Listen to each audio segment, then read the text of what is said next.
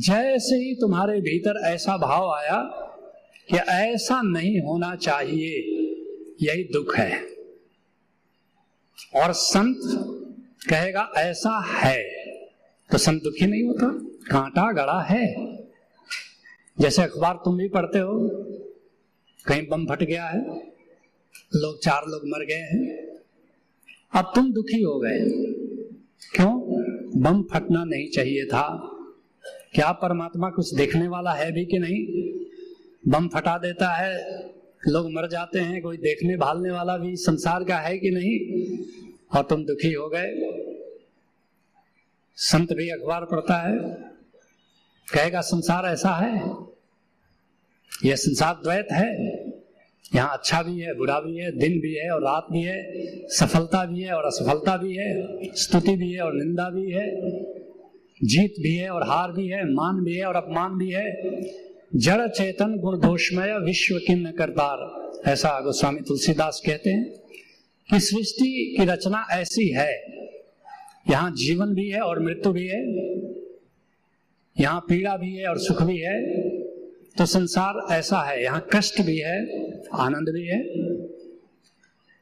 द्वैतों से जीवन निर्मित है। तो पहली बात कि शिकायत जब तुम करते हो कि दूसरा गलत है, बस यही दुख है। जैसे ही दूसरे को तुमने गलत कहा, चाहे वो पत्नी हो, और तुमने कहा कि पत्नी को ऐसा नहीं करना चाहिए, हर शिकायत परमात्मा से शिकायत है। जैसे ही तुमने कहा कि ऐसी पत्नी, मेरी पत्नी को ऐसा नहीं करना चाहिए, तुम शायद समझे नहीं, तुम क्या कह रहे हो? तुम कह रहे हो कि हे परमात्मा ऐसी पत्नी क्यों दे दी? तुमको पर शिकायत हो गई। जैसे ही तुमने कहा, मेरे पति को ऐसा नहीं करना चाहिए। शिकायत परमात्मा से हो गई। क्या? है कौन सही? है कौन गलत? क्या रखा इस नादानी में? कौड़ी की चिंता करने में, हीरा बह जाता पानी में। जब भी शिकवा शिकायत हो, जानना तुम ही खलनायक हो। अत प्रेमम शरणम गच्छा में भजोशो शरणम गच्छा में हमारे पास आनंद प्रज्ञा कार्यक्रम में लोग आते हैं, हज़ारों लोग आ चुके और अपने जीवन की कहानी खोलते हैं साहस करके और एक कहानी सुनाते हैं अपने जीवन की। मैं कहता हूँ, अपनी अविस्मरणीय कोई घटना हो जीवन की बताओ। और वो घटना जब बताते हैं तो एक ऐसी कहानी होती है, उनकी जिसमें खुद हीरो होते हैं और दूसरा कोई विलेन होता है, चाहे वो पड़ोसी हो कि मित्र हो, किसी ने उनको धोखा दिया है, किसी ने उनको परेशान किया है, लेकिन स्वयं उस कहानी में सदा वो हीरो होते हैं और दूसरा सदा खलनायक होता है। और आश्चर्य की बात कभी कभी ऐसा भी हो जाता है, जिसको उन्होंने खलनायक बताया, वो बंदा आ जाता है फिर प्रोग्राम में। फिर उसी कहानी को वो भी कहता है, जिसमें वो हीरो हो जाता है और पहला वाला खलनायक हो जाता है। नहीं, जैसे ही हम अपने को अच्छा और दूसरे को बुरा देखना शुरू कर देते हैं, वैसे ही हमारी दुख की कहानी शुरू हो जाती है। कबीर साहब कहते हैं, बुरा जो देखन मैं गया, बुरा न मिले कोई, भीतर देखा आपना मुझसा बुरा न कोई। दूसरा गलत है। दूसरे को ऐसा नहीं होना चाहिए, दूसरे को ऐसा नहीं करना चाहिए। यही दुख है। रोग क्या है, इस बात को समझ लो।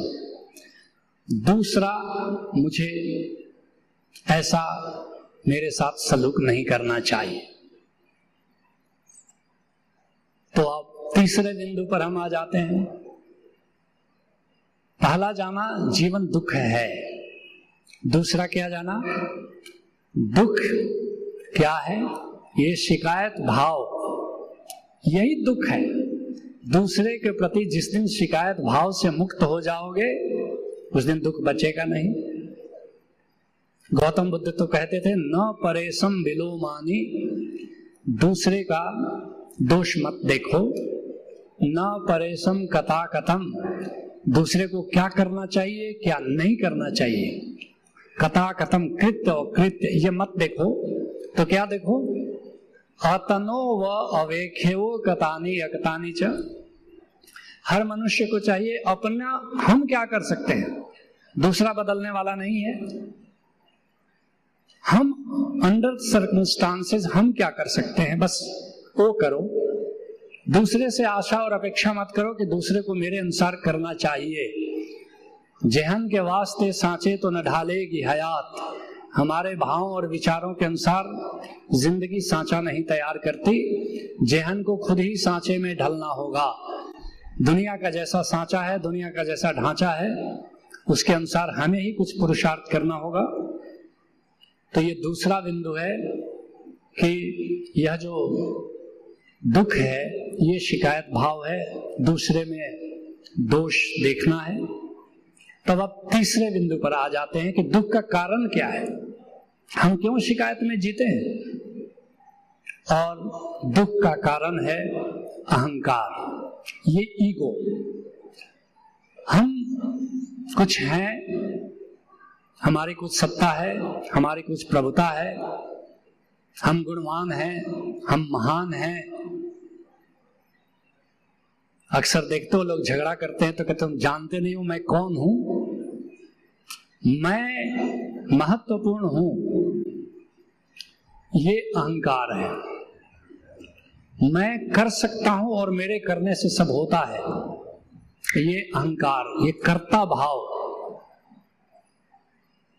और जब मैं करता हूँ तो दूसरा भी करता है। सारी दुनिया नज़र आती है कि हमें दुख दे सकती है, हमें सुख दे सकती है। हम भी किसी को दुख दे सकते हैं, हम किसी को सुख दे सकते हैं। लेकिन वास्तविकता यह है, संत हमें बताते हैं कि जो भी सुख और दुख हमको मिलता है, दूसरा कारण नहीं है। हम खुद कारण है। अजीब बात सुनने में लगती है। सुखस्य दुखस्य न कोपी दाता। कोई दूसरा हमें सुख और दुख नहीं देता। सुनो, महाभारत का ऋषि क्या कहता है? महर्षि व्यास क्या कहते हैं? सुखस्य दुखस्य न कोपी दाता, परो ददाती इति विमूढ़ चेता। तुमको अगर सुख मिला तो तुम कारण हो। तुमको अगर दुख मिलता है तो तुम कारण हो। परो ददाती इति विमूढ़ चेता, दूसरा हमें सुख और दुख देता है। पत्नी हमें सुख देती है कि दुख देती है? पति हमें सुख देता है कि दुख देता है? परो ददाती तो विमूढ़ चेता, मूढ़ व्यक्ति गमार व्यक्ति, मूर्ख व्यक्ति ऐसा सोचता है कि दूसरा हमें सुख या दुख दे सकता है। अहम करो में इति मिथ्याभिमान। मैं कुछ कर सकता हूँ, मैं। अहम करो में इति मिथ्याभिमान। ये झूठा अहंकार है। कोई कुछ करता नहीं। कोई डूअर नहीं है, कोई करता नहीं है। थिंग्स आर जस्ट हैपनिंग चीज़ें बस हो रही है। दया रे, सुबह शाम दह रहे जिसके इशारों पर। मेरी गफलत तो देखो, मैं उसे गाफिल समझता था। जो सूरज को समय पर उगाता है, जो सूरज को समय पर डुबाता है, भेजता है वसंत और सारे वृक्षों पर कोपले निकल जाती हैं और फूल खिल उठते हैं। जो समंदर से बादलों को उठाता है, जो सारी दुनिया में बारिश कर, तृप्त कर देता है सारे जीवों को, जो इतने ग्रह और नक्षत्र चलाता है, क्या करते हैं हम? जन्म हमारा हुआ, इसमें हमारा क्या अधिकार? मृत्यु हमारी होगी, हमारा क्या अधिकार? मृत्यु के बाद एक यात्रा चलेगी, अगले जन्म तक हमारा क्या अधिकार? ये शरीर चलता है, बढ़ता है बचपन से यौवन में। हमारा क्या अधिकार, हमारा क्या कृत्य? इस शरीर में हम भोजन करते हैं और भोजन रक्त में, मांस में, मज्जा में, हड्डी में बदल जाता है। हम क्या करते हैं? ये साँसें चल रही हैं हमारी। हम क्या करते हैं? ये हृदय धड़क रहा है। हम क्या करते हैं? जो भी एसेंशियल है हमारे जीवन में, वो सब एक अस्तित्व की सत्ता कहो, परमात्मा की सत्ता कहो, जब वही कर रही है, हमारा कृत्य कितना है? हमारा किए जीवन का कितना अंश चलता है? तो फिर मैं करने वाला हूँ। ये तो मिथ्याभिमान। अहम करो में इति मिथ्याभिमान। स्वकर्म सूत्रात ग्रथितो ही लोक। ऐसे ही मकर जाला बना करके हम अपने जाले में फंसते चले जाते हैं और दुख का हम खुद ही निमंत्रण देते हैं। या मान कर कि हम करने वाले हैं, सब कुछ हमारे किए होता है और यह अहंकार ही हमें दुख को निमंत्रण देता है क्योंकि इस अहंकार के कारण छह रोग होते हैं। इस अहंकार के कारण छह तरह से हम दुखी हो जाते हैं। क्या करते हैं? ये छह तत्वों को हमारे ऋषियों ने, हमारे संतों ने छह रिगु कहा। क्या कहा? काम, क्रोध, लोभ, मोह ईर्षा द्वेष। ये छह चीज़ें हमें दुखी करती हैं और ये अहंकार के पुत्र हैं छह। अहंकार पिता है इनका। काम क्या हुआ? कामना, अपेक्षा। दूसरे को ऐसा करना चाहिए, ये कामना है। मेरे ससुराल वालों को एक कार मुझे दहेज में देना चाहिए। अब तुमने दुख को निमंत्रण किया। कार ना दिया तो दुखी हो गए। अगर दिया भी तो तुम्हारे मन का कार नहीं दिया। तुम चाहते थे कि एक बढ़िया कौनटेसा कार मिले। ससुराल वालों ने मारुति थमा दिया। तुमने कहा, ये खिलौना है, कोई कार थोड़े है, तुम दुखी हुए ना? कामना, दूसरा हमारे लिए कुछ करे। क्या करे? ये भी अहंकार है। क्यों दूसरा हमारे लिए कुछ करे? उसकी मौज है, उसकी स्वतंत्रता है। क्रोध तुम्हारा अनुभव है। तुम्हारे अनुसार चीज़ें नहीं होती, क्रोधित हो जाते हो, गुस्सा करते हो, और क्रोध में जलते हो, तपते हो। और हर व्यक्ति का अनुभव है कि क्रोध में हम जलते हैं, क्रोध में दुखी होते हैं, फिर भी आदमी क्रोधित होता है। अजीब बात है। दुर्योधन से महर्षि व्यास गए, समझाने कि बेटा दुर्योधन सुनो, मत करो युद्ध, मैं तुम्हें बताता हूँ, धर्म क्या है। दुर्योधन कहता है, पिताश्री पितामह श्री मत बताइए कि धर्म क्या है। जाना मी धर्मम, धर्म को मैं जानता हूँ। जिस गुरु से युधिष्ठिर ने सीखा है धर्म का पाठ, धर्मराज युधिष्ठिर ने, उसी से मैं ने भी सीखा है। मत बताओ कहते हैं, महर्षि व्यास अच्छा बेटे, आओ बताते हैं, अधर्म क्या है? दुर्योधन कहता है, मत बताएँ, जानाम या अधर्मम। अधर्म को भी मैं जानता हूँ। महर्षि व्यास गए थे दुर्योधन को समझाने जटा खुजलाने लगते हैं। जाना धर्मम। बोलते कि प्रॉब्लम क्या है तुम्हारा? जब धर्म को जानते हो। दुर्योधन कहता है, पितामह श्री प्रॉब्लम है। जाना मी धर्मम नचमे प्रवृत्ति। पालन करने का मन नहीं करता। और जाना मी अधर्मम नचमे निवृत्ति। अधर्म क्या है? पता है, मगर छोड़ने का मन नहीं करता। किसको पता नहीं कि शराब पीने से अल्सर होता है? किसको पता नहीं कि सिगरेट पीने से कैंसर होता है? लेकिन सिगरेट पीने वाले पी रहे हैं, शराब पीने वाले पी रहे हैं।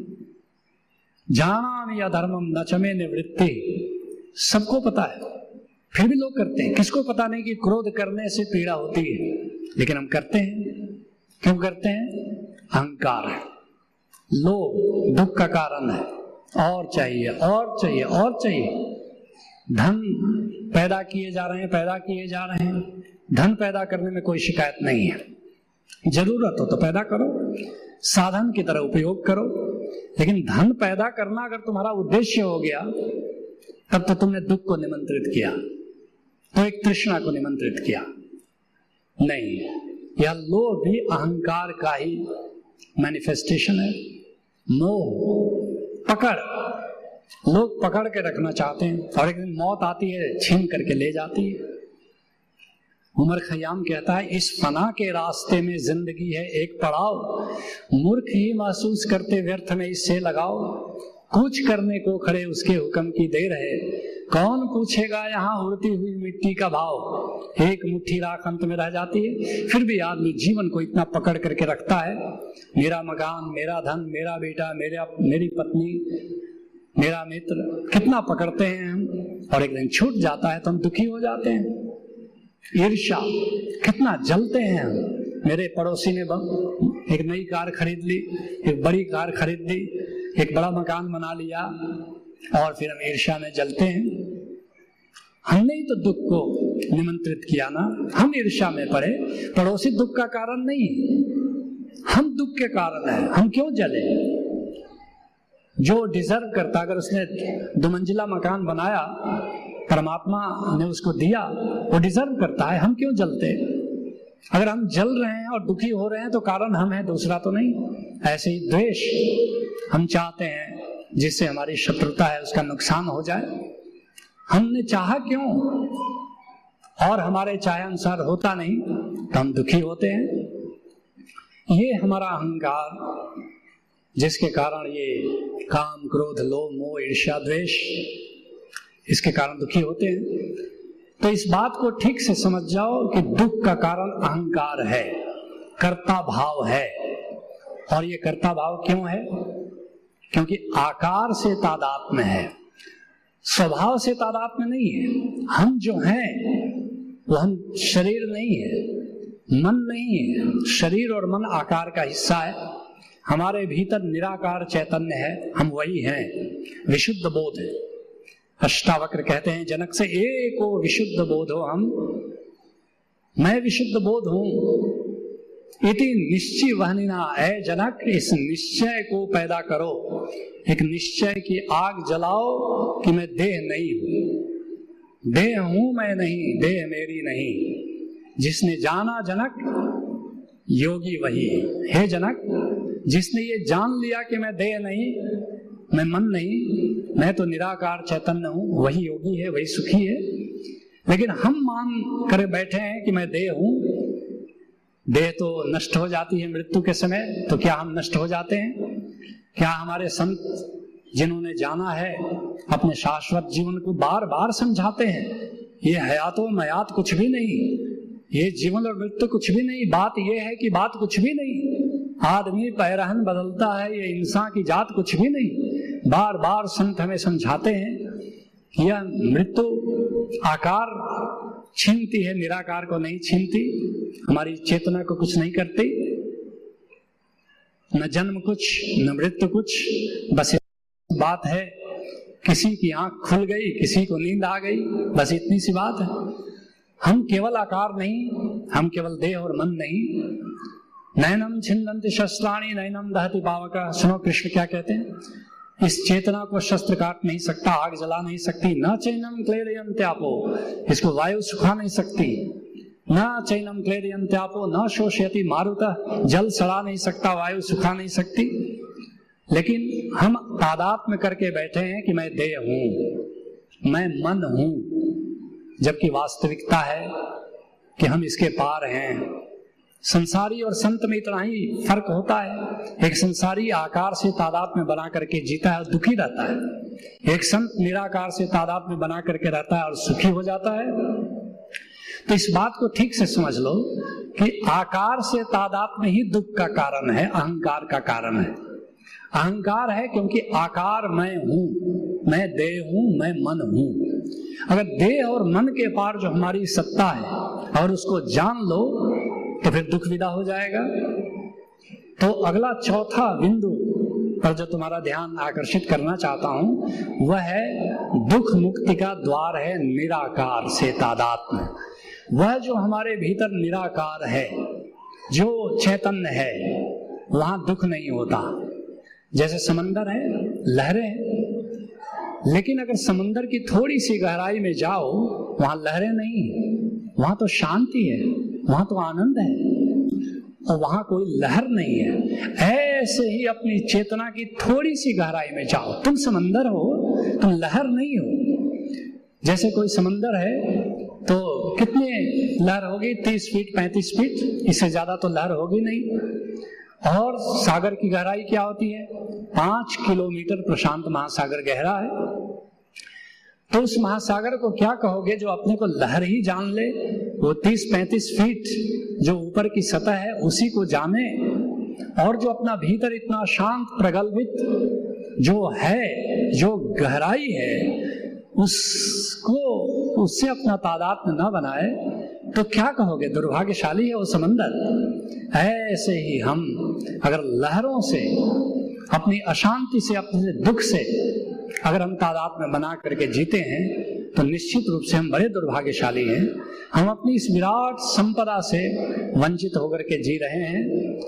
तो दुख से अगर मुक्त होना है, और आज तक कोई भी मुक्त हुआ हो, चाहे गौतम बुद्ध हो, गुरु नानक देव जी हो, कबीर साहब हो, गुरु गोरखनाथ हो, ओशो हो, मीरा हो, निश्चित रूप से इस निराकार को जान करके ही हम दुख से मुक्त हो सकते हैं। तो दुख से मुक्त होने में जिसका रस है, उसको तैयारी करनी चाहिए कि किसी संत से नाता जोड़ो और इस निराकार को किसी तरह जान लो। भीतर जो विराट आकाश है, उसको जान लो और थोड़ा एक छोटा सा प्रयोग करेंगे। बातें हैं, बातों का क्या? थोड़ा सा इस प्रयोग से उस निराकार को जान लो और फिर देखो, अब भी और यही दुख से मुक्त हो जाओगे, अब भी। कोई वक्त ही नहीं लगेगा दुख से मुक्त होने में। आँखें बंद करो, एक छोटा सा प्रयोग दो चार मिनट का करते हैं। आँखें बंद कर लो रीढ़ की हड्डी जरा सीधी कर लो। हम समय में जीते हैं। उठते हुए समय, सोते समय, सोते हुए समय का ख्याल। तो जरा आकाश से, पहले बाहर के आकाश से थोड़ा नाता जोड़ेंगे, फिर भीतर के आकाश से, भीतर के निराकार से नाता जोड़ेंगे। अपने दोनों हाथ ऊपर उठा लें। दोनों हाथ ऊपर और झूमते हुए जरा आकाश को महसूस करें, थोड़ी देर समय को भूल जाएँ। जो आकाश हमारे चारों ओर घेरे हुए है, यह आकाश अभी और यही है। इस आकाश को महसूस करें और समय को भूल जाएँ। केवल आकाश ही रह जाएँ, जैसे पंछी आकाश में उड़ता है। जैसे मछली जल में तैरती है, हमारे चारों तरफ़ ये आकाश फैला हुआ है। ये हमारे लिए ऐसे ही है जैसे मछली के चारों तरफ़ समंदर है। ये आकाश हमारे लिए ऐसे ही है जैसे पंछी आकाश में उड़ता है। भीतर भी आकाश, बाहर भी आकाश। जरा बाहर के आकाश को पहले महसूस करो और देखते ही देखते समय तिरोहित हो जाता है। समय में रहना ही दुख है, आकाश में होना ही दुख से मुक्ति है। जैसे ही आकाश से नाता जुड़ता है, वैसे ही अतीत और भविष्य से मुक्त हो जाते हो। न अतीत बचता, न भविष्य बचता, बच गया केवल आकाश। Only space feel it enjoy it आकाश में होने का मज़ा लो, जरा झूमो। झूमते हुए जरा आकाश को महसूस करो और बाहर के आकाश को जानकर अब जरा हाथ नीचे कर लो, शरीर को थिर कर लो, आँखें बंद कर लो और भीतर के सांस को फील करो, लंबी और गहरी साँसें लो, खूब लंबी और गहरी साँसें, सांस लो तो लेते ही जाओ। छोड़ने की कोई जल्दी नहीं। सांस छोड़ो तो छोड़ते ही जाओ, लेने की कोई जल्दी नहीं।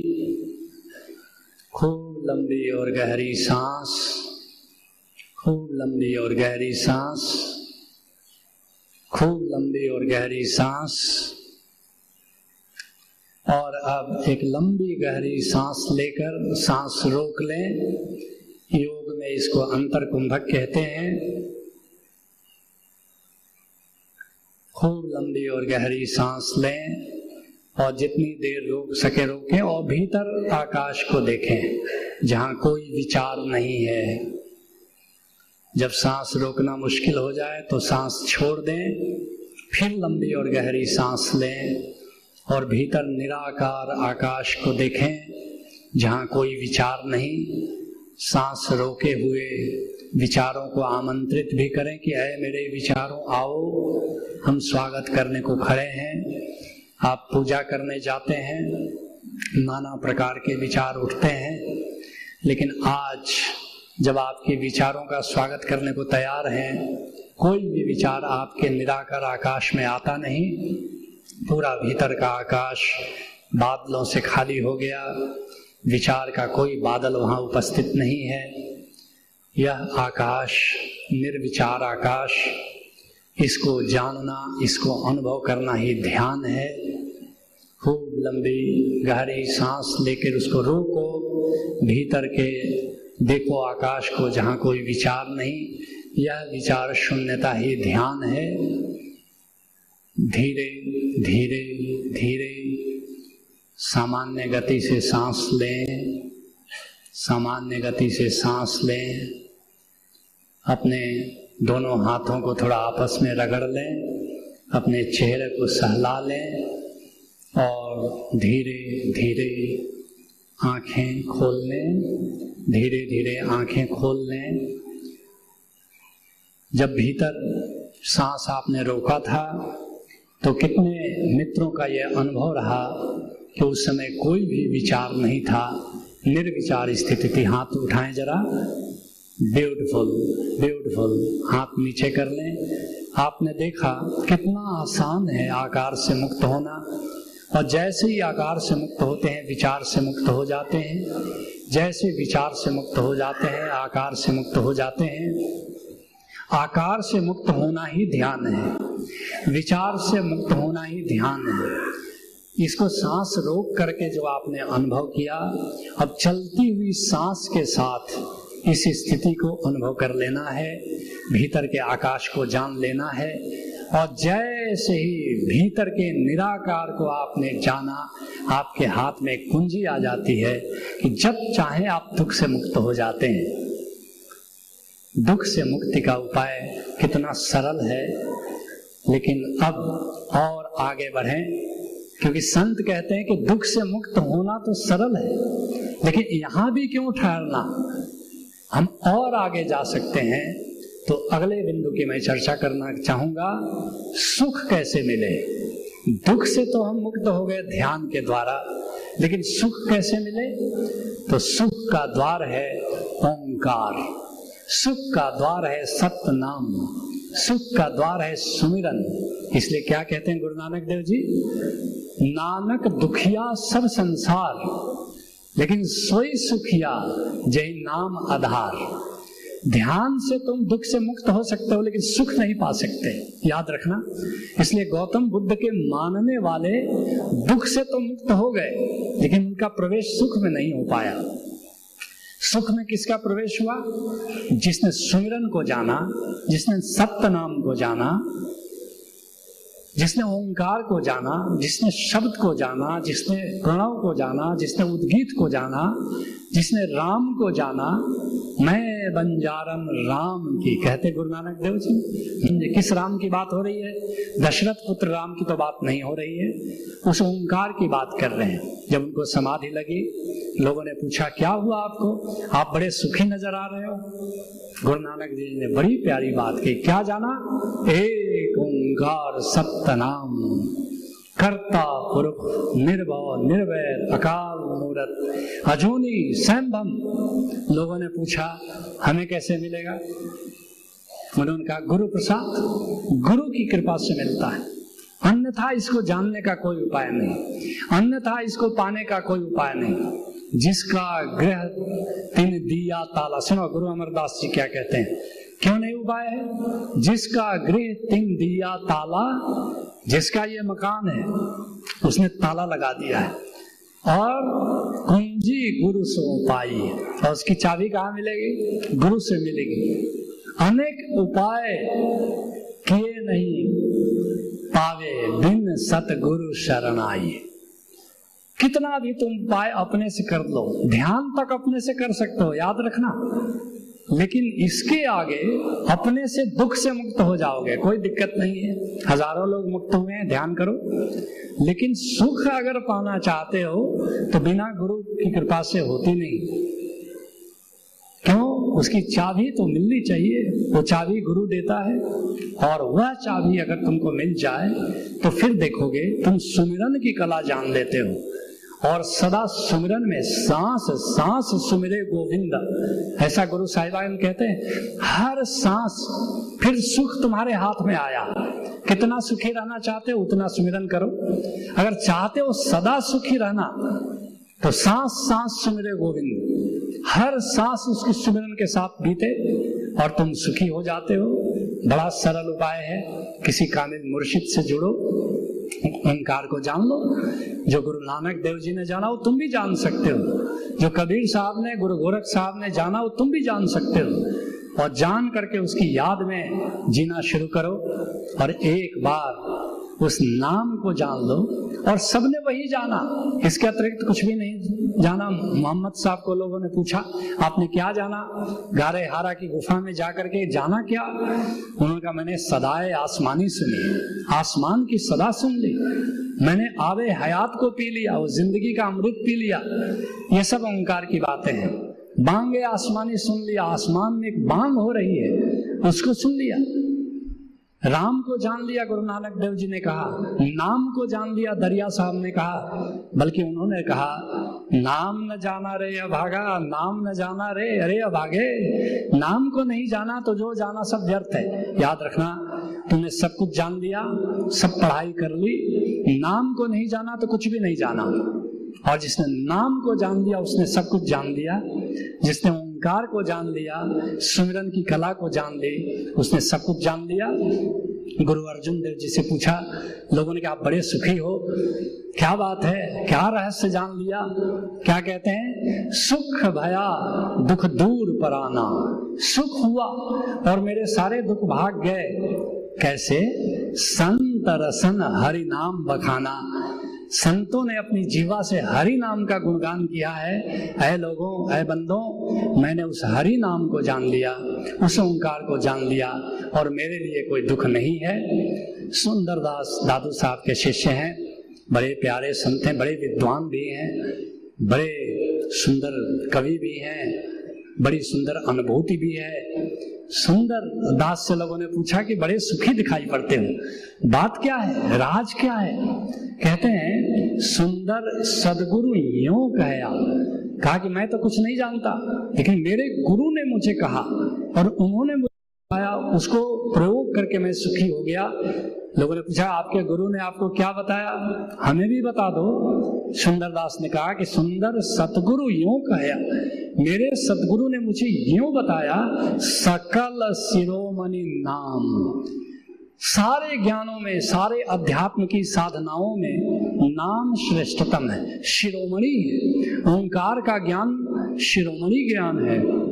ताको निस्दिन सुमिरिये सुख सागर सुख धाम उसको रात दिन उसकी याद में जियो और यही नाम सुख सागर है, यही नाम सुख धाम है। इसी से सुख मिलता है। और दुनिया में कोई चीज़ तुम्हें सुख नहीं दे सकती। तुम धन जमा कर लो, तुम पद प्राप्त कर लो, तुम प्रतिष्ठा प्राप्त कर लो, तुम शोहरत प्राप्त कर लो, तुम एमएलए हो जाओ मिनिस्टर हो जाओ बैरिस्टर हो जाओ कलेक्टर हो जाओ, लेकिन तुम सुखी नहीं हो सकते। लेकिन सुखी होने का एकमात्र उपाय है सुमिरन, ओंकार को जानो और सुखी हो जाओ। मगर याद रखना, तुम्हारी संभावनाएँ और भी हैं। तुम सुख प्राप्त करके यहाँ भी रुक मत जाना। गुरु नानक देव जी नहीं रुके वहाँ। गुरु अर्जुन देव जी नहीं रुके वहाँ। कबीर साहब नहीं रुके वहाँ। गौतम बुद्ध नहीं रुके वहाँ पर। और आगे गए। सुख के आगे क्या है? सुख के आगे आनंद है। तो आनंद कैसे मिलेगा? सुख का भी कारण है। क्या कारण है? ओंकार कारण है। लेकिन आनंद का कोई कारण नहीं है। आनंद कारण है। उसको कैसे पाओगे? आनंद का द्वार है समाधि, सुख का द्वार है सुमिरन, आनंद का द्वार है समाधि। समाधि कैसे मिलेगी? होशो से किसी ने पूछा, मोक्ष कैसे मिलेगा?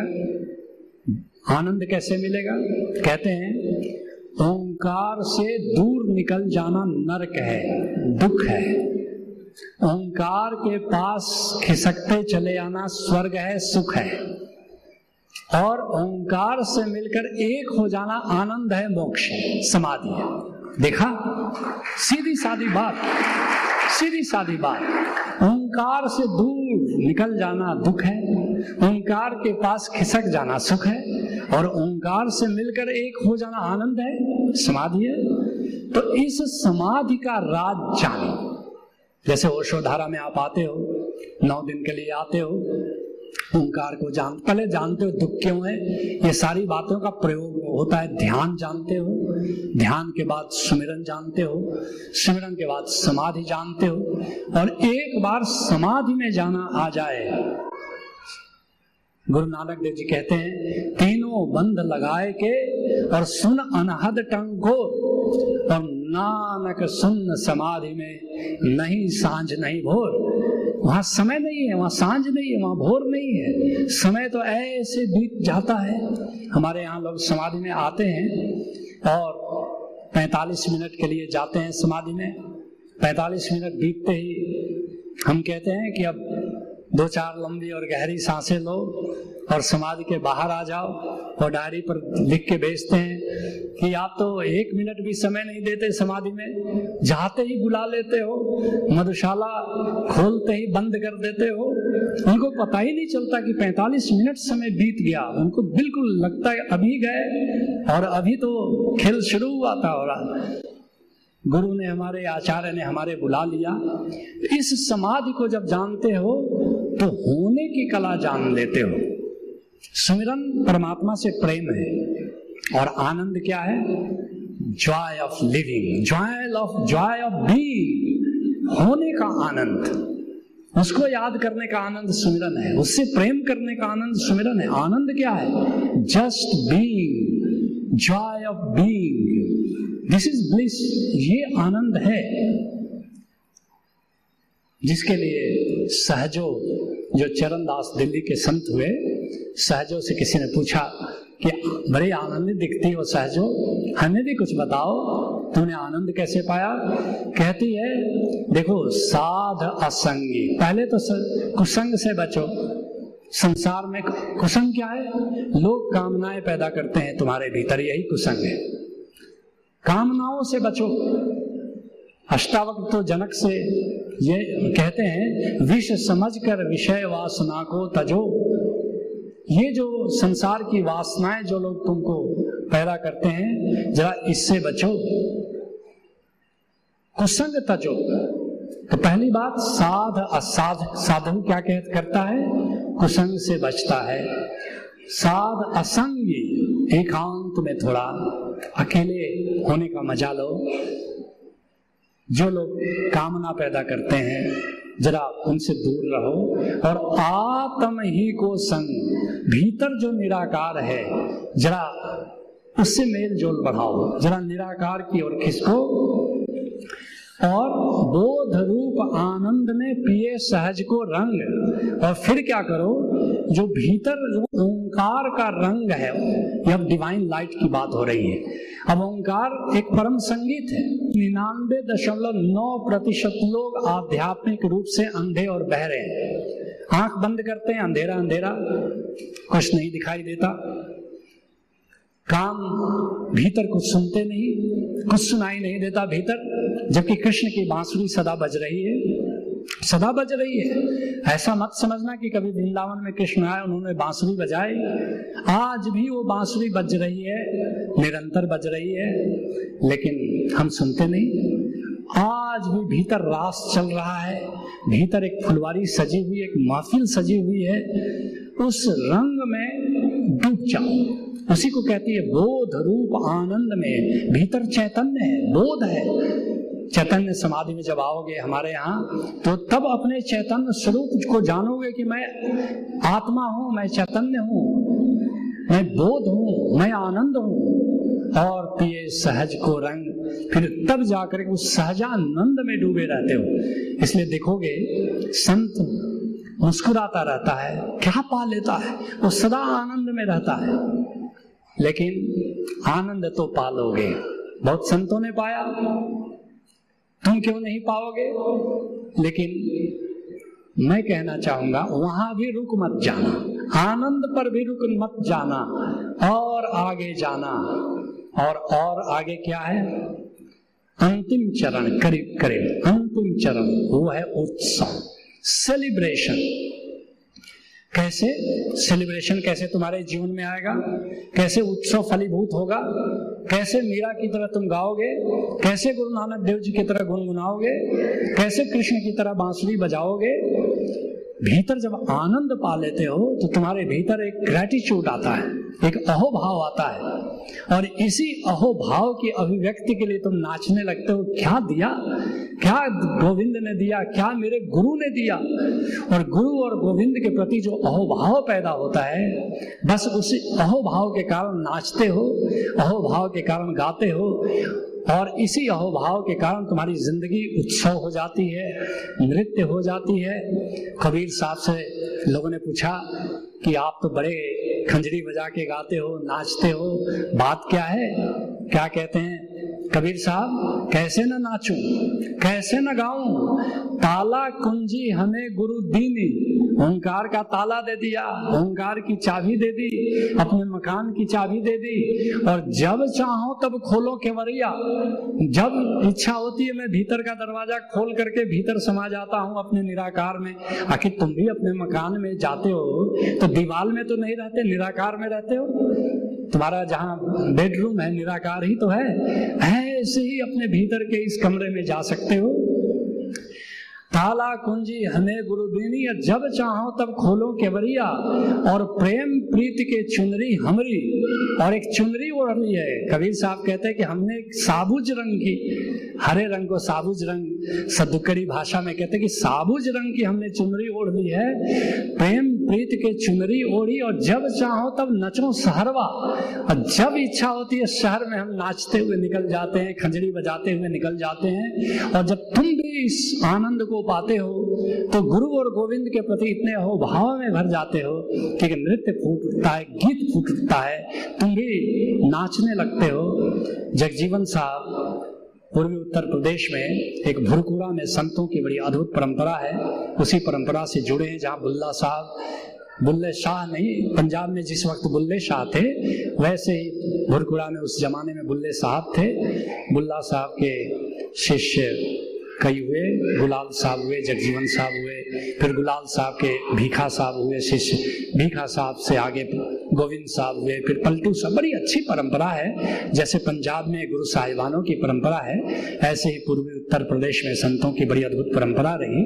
जगजीवन साहब उसी परंपरा से आते हैं। बड़े आनंद और उत्सव, खूब मौज में जीते थे, बड़ी मस्ती में जीते थे उनके एक शिष्य थे दुल्हन दास। नाम ही रख दिया था दुल्हन, क्योंकि उनको बड़ा शौक था कि नाचो, सब मिलके नाचो। तो शिष्य का नाम ही रख दिया था दुल्हन। दुल्हन दास बाद में दुल्हन दास कहलाए। तो जगजीवन साहब से किसी ने पूछा कि बड़े नाचते हो, गाते हो, बात क्या है? कहते, निर्भय हो के नाच, अरे तू भी नाच। बिना डर के, बिना भय के तू भी नाच। और नाम धुन लाओ रे। नाम का संगीत बज रहा है, बस नाम के संगीत पर नाचो। और जगजीवन विश्वास आस गहु चरणन, गुरु के चरणों को पकड़ लो अहोभाव में, और शीश नमाओ रे, अपना शीश गुरु के चरणों में झुकाओ, गुरु के चरणों को पकड़ो, और जो गोविंद की धुन मची हुई है, गोविंद का गीत चल रहा है, गोविंद का संगीत चल रहा है, उस संगीत की ताल पर, उस संगीत के सुर में जरा नाचो, और तुम्हारा जीवन एक नृत्य बन जाता है, तुम्हारा जीवन एक गीत बन जाता है, तुम्हारा जीवन एक उत्सव बन जाता है। गुरु नानक देव जी ने अपने जीवन को उत्सव बनाया गौतम बुद्ध ने बनाया वही गौतम बुद्ध, जो सबको कहते हैं जीवन दुख है और सारे पुत्र आता है और कहता है, भगवान, आपने कहा था कि जीवन दुख है, थोड़ा इसको और समझाएँ। धम्म पद में कह रहे हैं, गौतम बुद्ध, जीवन दुख है। और हार्ट सूत्रा, लोटस सूत्रा, प्रज्ञा पारमिता। गौतम बुद्ध का एक बचनों का संकलन है, प्रज्ञा पारमिता। लोटस सूत्रा जिस पर ओशो का प्रवचन है, कहते हैं, सारे पुत्रा, तुम क्या बोल रहे जीवन दुख है? किसने कहा? जीवन सुख है, महान सुख है। सारे पुत्र तो हक्का बक्का रह जाता अभी तो बोल रहे थे। जीवन दुख है? बोला नहीं वो उन लोगों के लिए बोल रहा था अब तुम्हारे लिए नहीं। तुम्हारे लिए जीवन सुख है। बात और आगे बढ़ती है। सुभूति आता है कुछ साल के बाद। कहता है कि भगवान आपने आ, लोगों को कहा जीवन दुख है सारे पुत्र को कहा सुख है। इस बात को थोड़ा और आगे समझाइए। गौतम बुद्ध ने कहा सुभूति किसने कहा जीवन दुख है? किसने कहा सुख है? अरे जीवन तो आनंद है। कहा सुख बहुत पीछे की बात रह गई? जीवन तो आनंद है। और उसके बाद भी एक और ग्रंथ है सुरंगम सूत्र मंजू श्री जिसमें पूछता है कि भगवान, जीवन क्या है? कहते हैं, गौतम बुद्ध, जीवन तो उत्सव है मंजूश्री। जीवन तो उत्सव है। याद रखना जैसे जैसे हम परिपक्व होते जाते हैं, जैसे जैसे हम यात्रा के लिए तैयार होते जाते हैं, संत हमें और आगे और आगे और आगे ले जाते हैं। तुम्हारे लिए भी अवसर खुला है। तुम चाहो तो दुख से मुक्त हो सकते हो। ध्यान के द्वारा तुम चाहो तो फिर सुख प्राप्त कर सकते हो, सदा सुख में जी सकते हो सुमरन के द्वारा। तुम चाहो तो इस सुख के भी आगे जा सकते हो, आनंद में जा सकते हो, समाधि के द्वारा। और तुम चाहो तो आनंद के भी आगे जा सकते हो।